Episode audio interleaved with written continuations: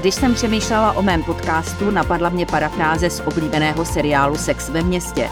Kateřina ví o politice hodně a nebojí se zeptat.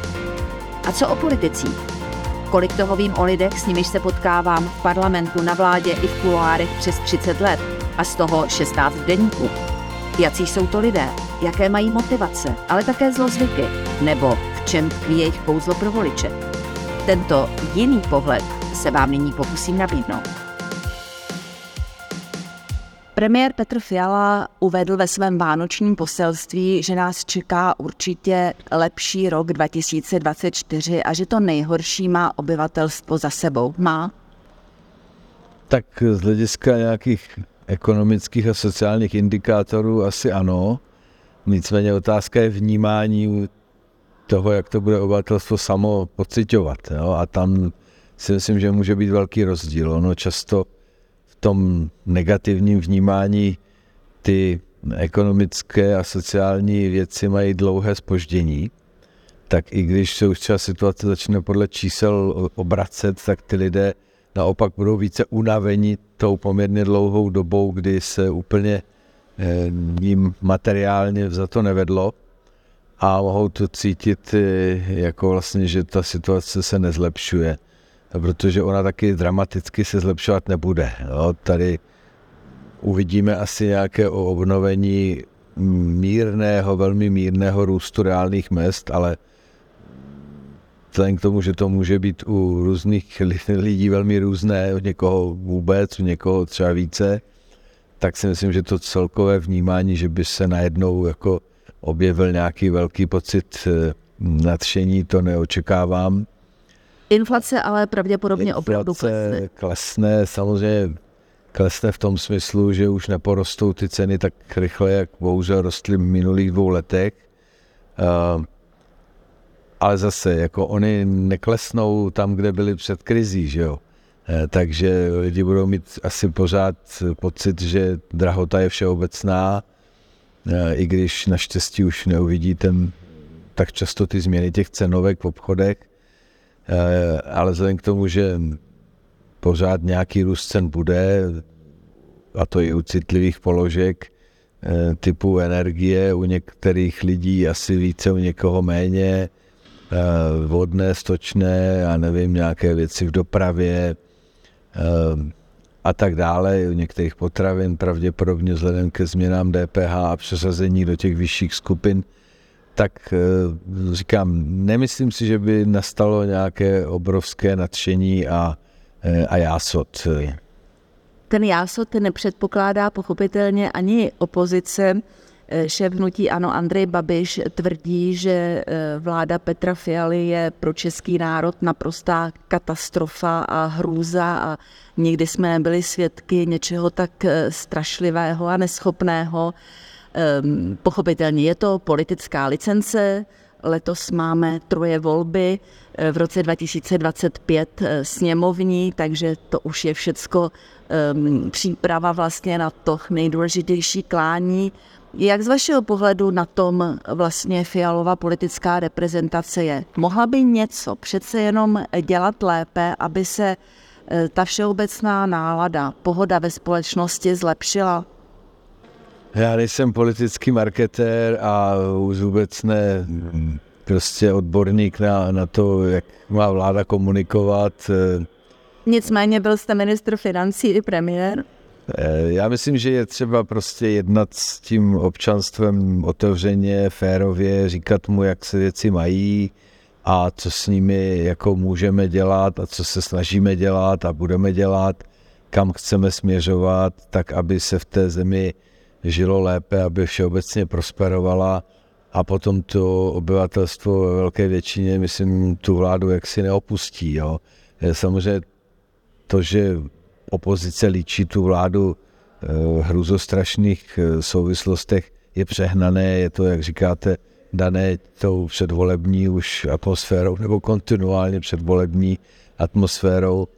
Ta vláda nic tak jako fatálně špatně podle mě neudělala vzhledem k těm složitým okolnostem, kterých se e, u toho vládnutí ocitla, ale samozřejmě neudělala ani nic jako extra řekl bych, že by něco dramatického vyřešila efektně a o, srozumitelně. A, takže já, já nevím, já prostě neumím radit vládě v tomto směru.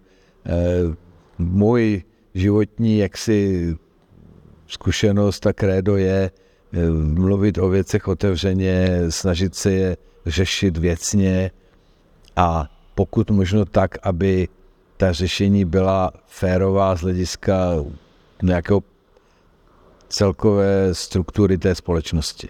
Jo, nemůžu myslet jenom na ty úspěšnější, bohatší, šikovnější, ale musím myslet i na ty, kteří takové štěstí nebo z nějakých důvodů prostě se jim tak nevede. Jo, tady si myslím, že by si mohla ta vláda jako polepšit, kdyby byla eh, v tomto směru citlivější. Ne, nemám na mysli rozdávání nějakých dodatečných sociálních dávek, ale myslet při těch opatřeních na ty jejich dopady eh, v tom spektru té společnosti. Protože samozřejmě ty zranitelnější toho snesou méně než ti lépe situovaní. S Jiřím Rusnokem jsem se sešla v kavárně Adriana Národní třídě. Nemohla jsem ho navštívit na ministerstvu financí, průmyslu a obchodu, ve Strakově akademii nebo v sídle České národní banky. Tam všude působil jako šéf, jenže nyní už žádné veřejné funkce nezastává. Jeho vliv je ovšem stále nemalý. Je častým hostem různých konferencí, televizních debat nebo odborných seminářů.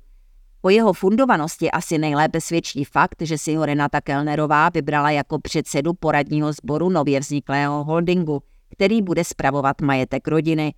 O tom ale Jiří Rusnok odmítá mluvit.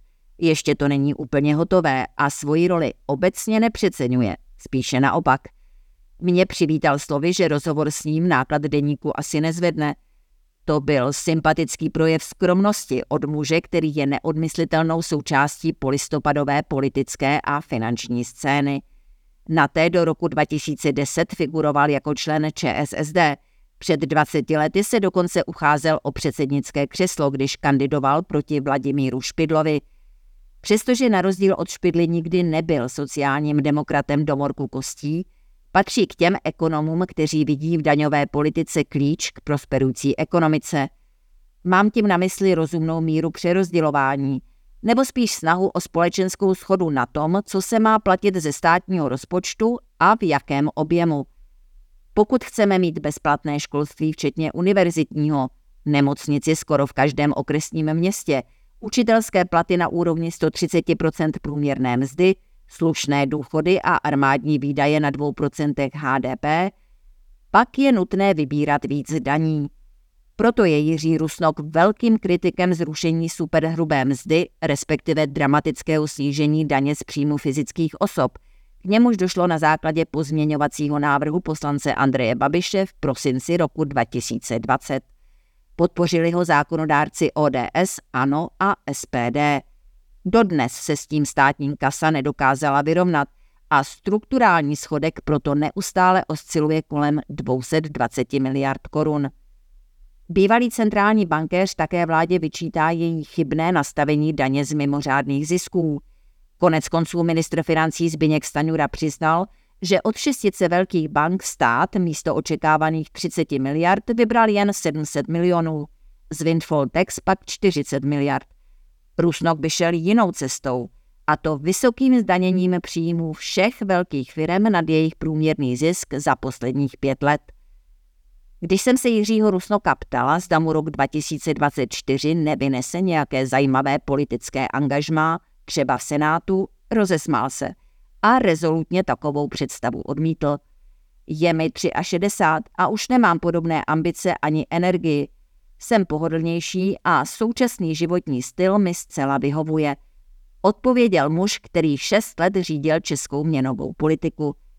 Zároveň prožil zajímavý vztah s Milošem Zemanem.